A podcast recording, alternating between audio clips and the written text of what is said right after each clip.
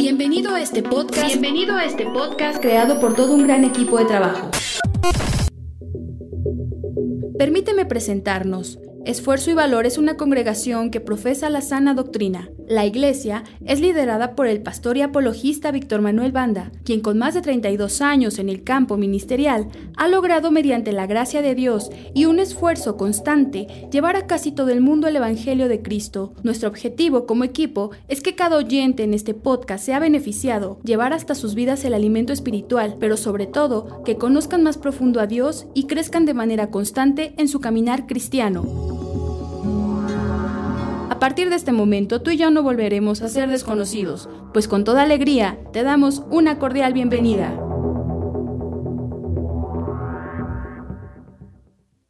El que tiene mis mandamientos y los guarda, ese es el que me ama. Y el que me ama será amado por mi Padre, y yo le amaré y me manifestaré a él. Le dijo Judas, no el Iscariote, Señor, ¿cómo es que te manifestarás a nosotros y no al mundo? Respondió Jesús y le dijo, el que me ama, mi palabra guardará, y mi Padre le amará, y vendremos a él y haremos morada con él. El que no me ama, no guarda mis palabras, y la palabra que habéis oído no es mía, sino del Padre que me envió. El título que va a llevar nuestro sermón que hemos de estudiar en esta tarde es Enamorado de Cristo. Así se titula, Enamorado de Cristo. Quisiera recordarles que hay tres etapas de la gracia por las cuales todo cristiano tiene que pasar por ellas. No puede evadir ninguna. Tiene que pasar por las tres etapas de la gracia primeramente es la justificación, la segunda es la santificación y la tercera el sello o el bautismo del Espíritu Santo. La primera etapa, la justificación, se conforma de dos partes, que es arrepentimiento y bautismo en agua. Si la persona se arrepiente de sus pecados hacia Dios y luego es bautizada, ella ha cumplido con la primera etapa y llega a ser un cristiano. Por lo tanto, llega a cursar o a iniciar la segunda etapa, que es la santificación. Y esta segunda etapa es donde nos encontramos la mayoría de cristianos. La mayoría estamos en la segunda etapa, la etapa de la santificación. Y para muchos, esta etapa es la que se hace más difícil. Es la más pesada. Es mucho, muy difícil esta segunda etapa para algunos. ¿Por qué? Porque en esta segunda etapa se tiene que dejar el pecado, el mundo, castigar la carne y obedecer los mandamientos del Señor. Pero hoy veremos en este estudio que no es difícil aborrecer el mundo. No es difícil caminar en una vida cristiana. No es difícil santificar nuestra vida. No lo es. Solo necesitamos de una cosa. Y lo que usted, lo que yo necesito, es estar enamorado de Cristo. Si usted está enamorado de Cristo, la segunda etapa no le traerá dificultades. Será más liviana, más ligera, como dijo el Señor en Mateo 11. Solo necesitamos estar enamorados. Repitan conmigo, si estoy enamorado de Cristo, no es difícil caminar en santidad. Aleluya. Primeramente, quisiera decir que para enamorarse es necesario que haya amor en el corazón de la persona. Necesita usted tener amor para así poder implementarlo sobre la otra persona. Y esto debe de ser recíproco. entre ella y entre él. Si es en algún noviazgo, entre los dos debe de haber amor. Ayúdanos, Señor. Así que hay una disposición al amar. Hay una disposición a amar a alguien. Esta disposición es uno de los sentimientos más comunes que Dios ha implantado en la naturaleza humana. Infelizmente, demasiado a menudo las personas ponen sus afectos en cosas que no tienen valor, que carecen de él. Pero hoy quiero reclamar un lugar para aquel que por sí mismo es merecedor de todos los mejores sentimientos de nuestro corazón. Vamos a abrir San Juan capítulo 21. Leeremos desde el verso 15. Dice así. Cuando hubieron comido, Jesús dijo a Simón Pedro, Simón, hijo de Jonás, ¿me amas más que a estos? Le respondió, sí, Señor, tú sabes que te amo. Él le dijo, apacienta mis corderos. Volvió a decirle la segunda vez, Simón, hijo de Jonás, ¿me amas? Pedro le respondió, sí, Señor, tú sabes que te amo. Le dijo, pastorea mis ovejas. Le dijo la tercera vez, Simón, hijo de Jonás, ¿me amas? Pedro se entristeció de que le dijese la tercera vez, ¿me amas? Y le respondió, Señor, Tú lo sabes todo. Tú sabes que te amo. Hasta ahí la escritura. La pregunta que encabeza este mensaje fue dirigida por Cristo al apóstol Pedro. Sería imposible formular una pregunta más importante. Dos mil años han pasado desde que estas palabras fueron dichas. No obstante, la pregunta aún continúa siendo la más perspicaz y útil. ¿Y cuál fue la pregunta que le hizo el maestro a Pedro? Él podría haber dicho, Pedro, ¿crees? ¿O eres convertido? ¿O me vas a obedecer?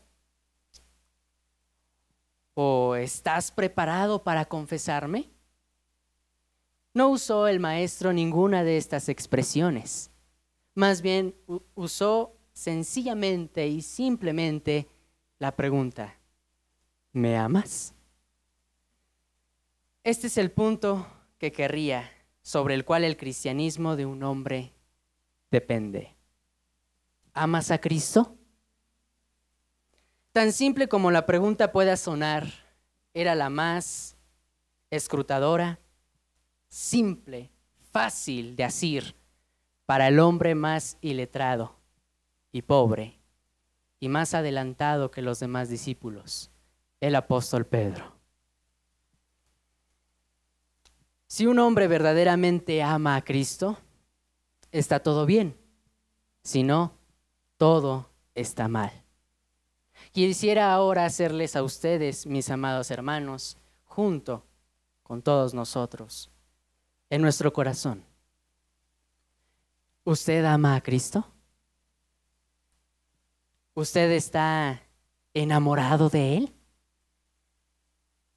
Respóndase dentro de sí mismo. En un verdadero cristiano existe una cosa que es sumamente particular en él, en un verdadero cristiano. Y esa cosa es amor a Cristo. Conocimiento, fe, esperanza, reverencia, obediencia, todas esas cosas distinguen a un verdadero cristiano. Pero hay algo sobre todo que lo puede distinguir. Y es, Él ama a Cristo. Él lo ama sin condición. Aleluya. Ahora, ¿por qué un cristiano podría enamorarse del Señor? podría amar a Jesús? Quisiera que me ayudara mi hermano Nicolás a darnos alguna opción o alguna sugerencia del por qué un cristiano puede enamorarse de Jesús. Eh, creo que porque Él dio la vida por nosotros. Aleluya. Muy buena sugerencia. Mi hermana Sara Velarde, por favor, nos puede dar otra sugerencia. Porque Él demuestra su amor incondicionalmente hacia nosotros. Excelente, hermana. Excelente. Un verdadero cristiano ama a Cristo por todo lo que Jesucristo ha hecho por él. Por todo. Recuerde, Él sufrió en nuestro lugar cuando caminó hace dos mil años. Él decidió cargar con el peso del pecado por amor a nosotros. Él decidió reconciliarnos con Dios por medio de la cruz. Él nos ha llamado con su espíritu, nos ha llamado por su espíritu al conocimiento propio, al arrepentimiento, a la fe, a la santidad, a la esperanza. El Señor Jesús ha perdonado la multitud de nuestros pecados y nos ha cambiado. Nos ha libertado de la cautividad del pecado, de la cautividad de este mundo y de la carne y del demonio. Él nos ha sacado del infierno. Nos ha puesto en el camino angosto y ha dirigido nuestro rostro, nuestra mirada hacia el cielo. Nos llena de misericordia, de tranquilidad. En vez de tener una conciencia llena de incertidumbre, nos da paz, nos da amor, nos da confort. Recuerde, el Señor Jesucristo bajó de su trono, de ese santo y glorioso trono, a morir en una cruz de la forma más vil y menospreciada por amor a su pueblo. Dejó su trono, dejó su gloria y extendió su mano hacia el estiércol, hacia el lodo, y de allí nos sacó a nosotros. Lo sacó usted, me sacó a mí. Y por estas razones, un cristiano se enamora de Cristo. Un cristiano puede enamorarse del Señor por todo lo que el maestro ha hecho por él. Ama el deudor encarcelado, al, al, amigo que inesperadamente llega con la fianza y le ayuda a salir del problema. Él lo ama. Ama eh, aquel hombre que está prisionero de guerra, que ve correr a su amigo a enfrentarse ante la línea enemiga. Corre lo rescata y lo salva de, las manos de sus enemigos. ¿Acaso no lo amaría él? ¿No amaría una persona que se está ahogando en el agua? Ver a otra saltando en rescate por él. Y con mucho esfuerzo traerlo a la orilla y salvarlo de ahogarse. ¿No lo amaría? Hasta un niño puede contestar preguntas como estas. De esta misma forma y sobre los mismos principios, un verdadero cristiano ama a Jesucristo. Ama a Jesucristo. Oh Señor, eres grande, eres hermoso Jesús. Pero sin embargo, mis amados hermanos, por irónico que parezca, no todos los cristianos se enamoran de Él. A pesar de esta lista tan hermosa que acabamos de pronunciar, a pesar de todo aquello, no todos los cristianos, dentro de su corazón, late fervientemente un amor hacia Cristo. Repitan conmigo, no todos los cristianos se enamoran. No todos se enamoran. La mayoría solo se quedaron contentos con la obra que el Señor hizo en ellos, pero no enamorados. Ahora podemos comprender por qué para muchos la santificación, la segunda etapa, es muy difícil. Porque no hay amor dentro de ellos para Cristo, quien lo demanda. Y la santificación no se puede dar si no hay un enamoramiento. Yo me tengo que enamorar de Cristo para que haya santificación en mi vida. Usted se tiene que enamorar de Cristo. Porque la santificación son cambios en nuestra vida. Cambiamos nuestra manera de pensar, nuestra manera de hablar, de comportarnos con el mundo. La santificación trae cambios, pero esos cambios solo se pueden lograr si usted está enamorado de Cristo. Si no está enamorado de Él, no puede haber cambios en su corazón, en su vivir diario. Ayúdanos, Señor. Para comprender mejor esto que estamos trazando, vamos a traer una analogía. ¿Recuerdan ustedes en su juventud que convivían con muchas personas? Entablaban amistad con jóvenes, con damas, eh, iban a ciertos lugares, se reunían acá, allá, pero ninguna de todas esas personas había cautivado su corazón.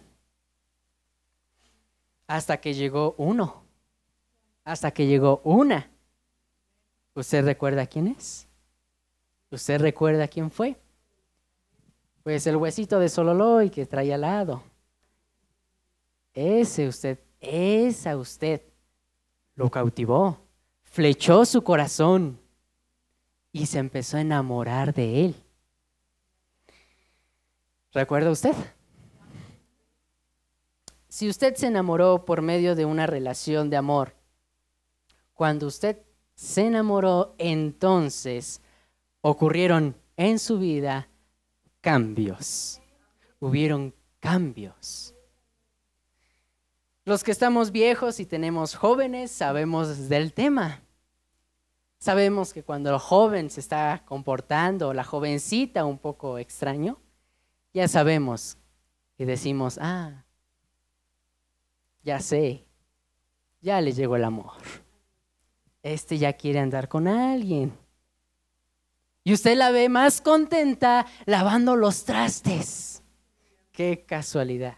Usted ve que el hijo ya no se enoja tanto. ¿Y ahora? Hermano, el enamoramiento trae cambios.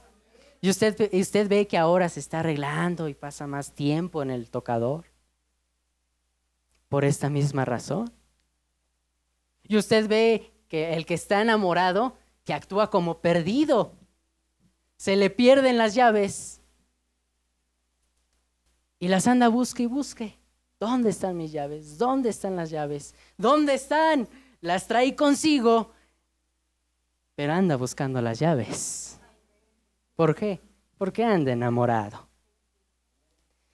¿Y qué pasó con el cristiano cuando ya se empezó a enamorar, cuando empezó a enamorarse de ese hermoso ser. ¿Qué pasó? Oye, nadie te dijo que usaras faldas. ¿Por qué las traes puestas? Ah, es que, pues yo veo que aquí todas las usan. Y me dijeron por ahí que al Señor le agrada que use este tipo de vestimenta. Por eso ya las estoy usando. Oye, ¿por qué sacaste la televisión? ¿Por qué sacaste esto? ¿Por qué dejaste de hacer lo otro? Porque yo recuerdo en un culto que el Señor me dijo que esto no le agradaba. Y empezó a haber cambios en nuestra vida. ¿Por qué? Porque estábamos en nuestro primer amor. Eso significaba que usted estaba enamorado del Señor. Aleluya. El enamoramiento por sí solo trae cambios. Repitan conmigo, el enamoramiento, por, sí solo, trae cambios. Usted recuerda que cuando todavía no llegaba el galán de galanes para usted, usted actuaba como la misma persona que era. Usted actuaba normal y le daba, y le daba igual la opinión que todos los demás podían decirle. Le daba igual. Pero de aquella persona a la que usted se empezó a enamorar, ahí sí ya no le daba igual la opinión de aquella persona. si esa persona le decía, oye, yo creo que te verías mejor con, con el cabello un poquito así o. Luego, luego anotaba el tip, si usted recuerda. E iba, y qué curiosidad, qué casualidad que a la siguiente cita ya traía el cabello de esa forma. El enamoramiento trae cambios. ¿Cuántos valientes y valientas pueden alzar la mano y decir, ah, yo sí viví esos cambios de una manera natural? ¿Y cuántos vivieron? ¿Cuántos vivieron el enamoramiento espiritual? Pueden levantar la mano. Usted vio cambios en su vida. Así como esta analogía la podemos ver y comparar en lo natural, así podemos verlo en lo espiritual. Hay cambios cuando uno está enamorado. Entonces comprendemos cómo Jesucristo iba a aprovechar ese amor, ese amor de aquel cristiano justificado, lo iba a aprovechar para santificarlo. Sabía Jesús que esta iglesia estaría dispuesta. Lo que tú digas, Señor. Estoy enamorado de ti. Lo que tú digas, dime qué hacer y yo lo hago. Y dime lo que no te gusta y yo lo hago. Dímelo, Señor. Se fija que la santidad entonces no es una obra de, de fuerza, de empujones, de regaños. No es una obra de tienes que dejar el pecado. O, o, la manita de puerco, ya deja el mundo. No es así la santidad. No es así. Es una obra de amor. Y la iglesia que se enamora de Cristo dejará el pecado pese a cualquier circunstancia. Sin que el pastor lo ande vigilando, sin que el pastor lo ande regañando. La dejará automáticamente. Porque eso es lo que produce, es el fruto. Ayúdanos, Señor. Si amamos a una persona, recuerde usted, nos gusta complacerla. Estamos prestos a considerar sus gustos, opiniones y actuamos según su consejo. Y hacemos las cosas que Él aprueba. E incluso nos negamos a nosotros mismos para cumplir los deseos de aquella, de aquella persona de la cual nos enamoramos. Nos abstenemos de las cosas que sabemos que a tal persona no le gusta nos abstenemos de ello. Incluso naturalmente nos sentimos inclinados a hacer y a realizar y a buscar las cosas que a ella le gustan, que a él le gustan. Bien, eso es así entre el verdadero cristiano y Cristo. El verdadero cristiano estudia, viene a la iglesia, presta atención al sermón, no se queda dormido para complacer al Señor Jesús, para saber, para saber qué es lo que más le agrada al Señor. El verdadero cristiano estudia para ser santo en cuerpo y espíritu. Muéstrenle al verdadero cristiano cualquier cosa de su vida diaria que Cristo aborrezca y Él lo dejará. Muéstrele cualquier cosa que complazca, que complazca a Cristo y Él la seguirá. No murmurará por los requerimientos de Cristo, por ser estos demasiado estrictos o severos como los hijos del mundo hacen. No, no se quejará, lo aceptará para el verdadero cristiano, aquel que está enamorado, los mandamientos de Cristo no son gravosos y la carga de Cristo es liviana. ¿Y por qué es todo esto? Simplemente porque lo ama. Así de simple. Simplemente, ¿por qué, hermana Becky? Porque lo ama. Así que, escucha, no quisiera regañarles, pero así preparé un poco mi sermón. Escucha, marranito. Escucha, puerco. Tú que te vas a ensuciar allá de lodo, de pecado, de inmundicia, que te vas a batir lleno de lodo y regresas aquí como si nada pasara. Tú que estás haciendo eso, tú que estás viviendo conforme a las obras del mundo, que quieres buscar el mundo, caminar cerca del pecado, tú que estás haciendo eso, te falta un enamoramiento con Cristo. Te falta un enamoramiento. ¿Alaban a Dios? El pastor no necesita andar espiando a los, a los marranos. No necesita tener una junta con los diáconos y decirle, oye, ven, cuídame este cochino porque mira lo que anda haciendo. El pastor no necesita eso. No. Dejemos que se vayan los puercos a revolcarse,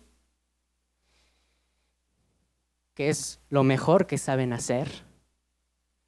Y dejemos que la esposa la que quiere ser novia del Señor, se cuide, se limpie, se purifique, viva en santidad por amor al Señor. Que, ay, es que mi esposo, olvide a su esposo. Es que mi hijo es un hipócrita, olvide a su hijo, olvide a su familiar, olvide al hermano que tiene al lado y concentrémonos nosotros en enamorarnos más del Señor, viviendo en santidad. ayúdanos Jesús. Podemos ver que no nos ha tocado ver en algún joven, en alguna dama enamorada, enamorado, que le da igual que cuando su novio la va a visitar o va a salir en alguna cita, le da igual cómo esté desarreglada, tal vez en pijama, despeinada, no le da igual a alguien enamorado. Ella quiere ponerse lo mejor para él, quiere verse perfecta, quiere verse reluciente. Pues en la segunda etapa es lo que la novia de Cristo está haciendo, mi hermano. Por amor a Cristo. Ella se está vistiendo, ella se está arreglando, ella está lavando su vestido para quitarse cada mancha que hay de pecado, cada mancha que hay de mundo. Ayúdanos, Señor. No hay otra cosa que le impulse al verdadero cristiano en hacer estas obras. No hay otra cosa más que el amor. No hay ninguna otra cosa que le impulsará a usted a vivir en santidad que el amor que sienta usted por Cristo. Así que vemos que la santidad, a lo largo de este estudio que estamos trazando, vemos que la santidad no es esa montaña tan enorme, difícil de, escalar que el diablo dibuja en nuestras mentes, que se ve tan difícil, imposible como el Everest. Cuando el Señor conforta áreas como el mal carácter, la sujeción, el mal vocabulario, eh, la crítica, el mal comportamiento, cuando el Señor toca esas áreas, nosotros pensamos dentro de nosotros mismos, ay Señor, ¿cuándo podré dejar estas áreas? Y más si usted se encuentra atorado en ellas. Nos encontramos atorados y decimos, Señor, ¿cuándo podré vivir en santidad? La santidad que tú demandas. ¿Cuándo podré salir? ¿Cuándo podré, Señor? Lo veo difícil. Pero hemos visto que la santidad es muy fácil. La santidad es muy fácil. La santidad es muy fácil porque es una obra de amor y agradecimiento. Solo necesitamos estar enamorados de Cristo. Solo eso. Solo necesita qué, hermano Juan Pablo? estar enamorados. Repitan conmigo una vez más. Solo necesito estar enamorado de Cristo. Aleluya. Fue lo que leímos en la escritura de apertura. San Juan 14. Si me amáis, guardad mis mandamientos. El que no me ama no guarda mi palabra. Así de sencillo. Es una obra de amor. Y dice aún el propio Juan en su primera carta, nosotros, refiriéndose a los cristianos, le amamos a Él. ¿Por qué? Porque Él nos amó primero. Así que esto es una obra de amor. La santidad, mis amados hermanos, es fácil, no es agobiante, no es pesado. ¿Quién se aflige cuando hace las cosas por amor? ¿Quién se aflige? Y si nos dicen a nosotros como cristianos, uy, qué pesado, no, qué difícil, imagínate dejar de hacer esto, dejar, dejar del mundo, dejar las redes sociales, dejar los videos sucios de YouTube, dejar esto, dejar aquello, dejar el control a mi, a mi esposo, no, ha de ser pesado la tarea del cristiano, ha de ser muy difícil. Pero déjeme decirle algo, no es difícil, no es pesado, si yo tengo amor por Cristo, si estoy enamorado de Jesucristo, ¿quién quiere convencerme a mí que lo que he dejado, que a lo que he renunciado del mundo, ha sido un sufrimiento? ¿Quién quiere convencerme a mí que la santidad ha sido una pesadez? Para mí ha sido un placer la santidad. Disfruto la santidad, me goza la santidad, porque sé que al Señor le agrada y yo quiero enamorarlo más de mí. Quiero enamorarme más de Él.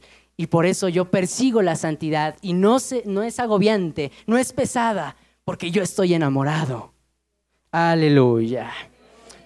Al contrario, me aflige cuando caigo en pecado. Me contriñe el corazón cuando yo le falla al Señor. Eso es lo que me aflige, eso es lo que me atormenta. Le digo, Señor, he fallado de nuevo. Señor, he caído nuevamente en pecado, perdóname. Eso es lo que me carcome por dentro, el no vivir en santidad. Pero sin embargo la santidad es como un bálsamo para mi corazón. Si usted está enamorado de Él. Ayúdanos, Señor Jesús. Y Él sabe, el Señor Jesucristo sabe que, que lo amamos. Porque así dice San Juan 2 que él sabía lo que había en el corazón de toda persona. Él sabe entonces lo que hay en mi corazón, lo que hay en el suyo. Él sabe si usted lo ama o no lo ama. Él lo sabe. Sabe cuánto me duele fallarle. Sabe que me desespero por salir de esta condición. Sabe que me frustro y le digo, Señor, no puedo. Tú lo sabes. No necesito decírtelo. No necesita el pastor darle recados al Señor. Señor, este le está esforzando. Eh, mira, pero no puede. El Señor ya sabe todo ello. Y también sabe si, si el amor que usted sentía por Él se apagó. Él sabe todo. Bendito sea su santo nombre. Pero, sin embargo, aún el Señor no se ha desanimado con su pueblo, con nosotros. Él sigue con sus planes de casamiento. Así que nos sigue ayudando. Y este sermón es una ayuda para usted. Nos sigue echando ánimos. Vamos, tú puedes, enamórate más de mí. Aquí estamos preparándonos para ser parte de su esposa. Así que tenemos que seguirnos esforzando seguir adelante, porque la cena y las bodas, las mesas no se van a quedar vacías. Yo voy a estar ahí sentado. Usted también va a estar ahí sentado. Pero necesitamos estar enamorados de Cristo. Si usted, mi hermano, no tiene amor o ese enamoramiento disminuyó, ese amor que sentía por Cristo, que desbordaba por el Señor, que, que le pedía al Señor cualquier cosa y usted iba y la hacía sin importar a quién. Usted puede decirle al Señor en esta tarde, con todo su corazón, Señor, tú sabes que, que ya no estoy enamorado de ti. No estoy enamorado de ti. E incluso puede decirle como el canto que entonamos como una oración al Señor. Enamórame más de ti. Enamórame. Si usted constantemente le dice eso al Señor en oración, téngalo por seguro que Él lo va a avivar. Ayúdanos, Jesús. Podemos decirle al Señor, ayúdame. Incline su rostro allí en su lugar. Puede decirle al Señor, ayúdame a enamorarme más y más de ti. Ayúdame, Señor. Dejé enfriar mi corazón. Ya no estoy enamorado. Ayúdame a enamorarme más y más de ti para que empiece a haber cambios en mi vida. Se empiece a ver santidad en mi, en mi ser. Y no solo por amenazas cumplir con tu, con tu ley o por compromiso, sino por amor. Muy bien, amados hermanos. Todos nosotros para avanzar en santidad necesitamos estar enamorados de Cristo. Repitan una última vez. Necesito estar enamorado de Cristo.